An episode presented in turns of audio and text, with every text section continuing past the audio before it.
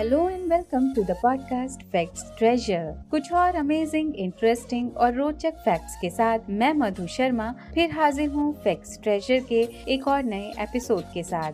तो देश और दुनिया को समझने की इस यात्रा में थोड़ा आगे और बढ़ते हैं और सुनते हैं अपने आज के एपिसोड के facts fact number one computer virus के बारे में तो आप सब जानते ही हैं। कंप्यूटर वायरस एक ऐसा कंप्यूटर प्रोग्राम होता है जो खुद को डुप्लीकेट करता है और यूज़र की परमिशन के बिना कंप्यूटर को अफेक्ट करता है, उस पर गलत असर डालता है क्या आपको पता है कि दुनिया के पहले कंप्यूटर वायरस का नाम क्रीपर था इसे बॉब थॉमस ने 1971 में बनाया था। इस वायरस को एक्चुअली एक सिक्योरिटी टेस्ट के लिए बनाया गया था, जिसमें देखने की कोशिश करी गई थी कि क्या एक सेल्फ रेप्लिकेटिंग प्रोग्राम संभव है या नहीं। और 1971 में एक दिन कुछ कंप्यूटर यूज़र्स जिसमें से ज़्यादातर कंप्यूटर साइंटिस्ट थे, वो हैरान रह गए जब उन्होंने अपने कंप्यूटर्स की स्क्रीन पर ये मैसेज देखा कि I am the creeper catch me if you can हालाँकि उस समय किसी को ये समझ नहीं आया कि ये एक कंप्यूटर वायरस है और सब सोच में पड़ गए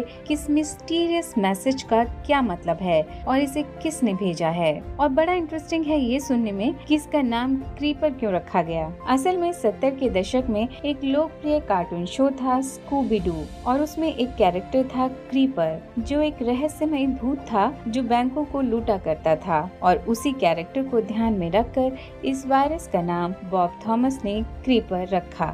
फैक्ट नंबर टू ओलंपिक का मौसम बस अभी अभी गुजरा है। तो ऐसे में ओलंपिक्स में खेले जाने वाले कुछ खेलों पर एक फैक्ट तो बनता ही है। क्या आपको पता है कि हाई जंप इवेंट में बैक फ़र्स्ट तकनीक जिसे अब फॉसबरी फ्लॉप के रूप में जाना जाता है और जिसने हाई जंप इवेंट में क्रांति ला दी थी, उसकी शुरुआत रिचर्ड डगलस फॉसबरी ने की थी। रिचर्ड डगलस फॉसबरी एक अमरीकी हाई जम्पर हैं, जिन्हें ट्रैक और फ़ील्ड के इतिहास में सबसे प्रतिभाशाली एथलीटों में से एक माना जाता है। मैक्सिको सिटी में 1968 के ओलंपिक्स में फॉसबरी ने स्वर्ण पदक जीता और अपनी नई टेक्निक का प्रदर्शन करते हुए 2.24 मीटर पर एक नया ओलंपिक रिकॉर्ड बनाया। फॉसबरी से पहले अधिकतर हाई जंपर्स, ट्रेडल तकनीक, वेस्टर्न रोल, कैंची कूद का इस्तेमाल करते थे। जिसमें छलांग लगाने के बाद चोट से बचने के लिए कमर का नहीं, बल्कि पैरों का इस्तेमाल किया जाता था।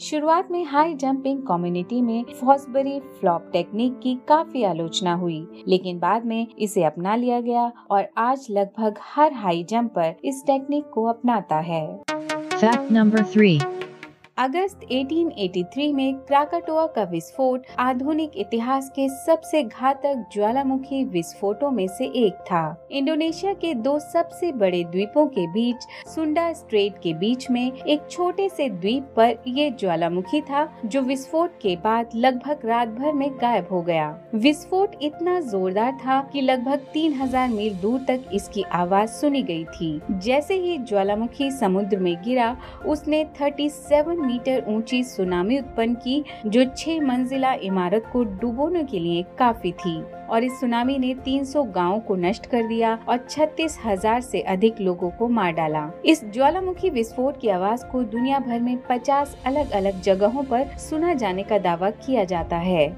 और इसकी ध्वनि तरंग को सात बार ग्लोब की यात्रा करने के लिए रिकॉर्ड किया गया है। फैक्ट नंबर फोर भारत के मेघालय के पश्चिम जैनतिला हिल्स ज़िले में पाए जाते हैं इलेक्ट्रिक मशरूम्स भारत और चीन के शोधकर्ता जब इस क्षेत्र में पहुँचे तो ये देखकर हैरान रह गए कि यहाँ के इलेक्ट्रिक मशरूम्स में इतनी रोशनी होती है कि स्थानीय लोग इन मशरूमों का प्रयोग जंगलों में नेविगेट करने के लिए करते हैं। रिसर्चर्स के अनुसार ये मशरूम सिर्फ़ मरे हुए बाँस पर उगते हुए ही पाए गए हैं और करीब से देखने पर पता चलता है कि मशरूम के केवल डंठल से ही लाइट आती है। लेकिन ये सिर्फ़ बाँस पर ही क्यों उगते हैं? उसके लिए काफ़ी रिसर्च करना अभी बाकी है। ये मशरूम जीन्स रोरिडो माइसिस की एक नई प्रजाति है और इस जीन्स का पहला फंगस भी भारत में ही डिस्कवर हुआ था। फंगी स्पीशीज की करीब एक लाख बीस हज़ार प्रजातियों में से केवल सौ को ही लाइट एमिटिंग सक्षम प्रजातियाँ माना जाता है। और ये बायोल्यूमिनेसेंस फिनोमिनन धरती के मुकाबले पानी में ज़्यादा कॉमन है।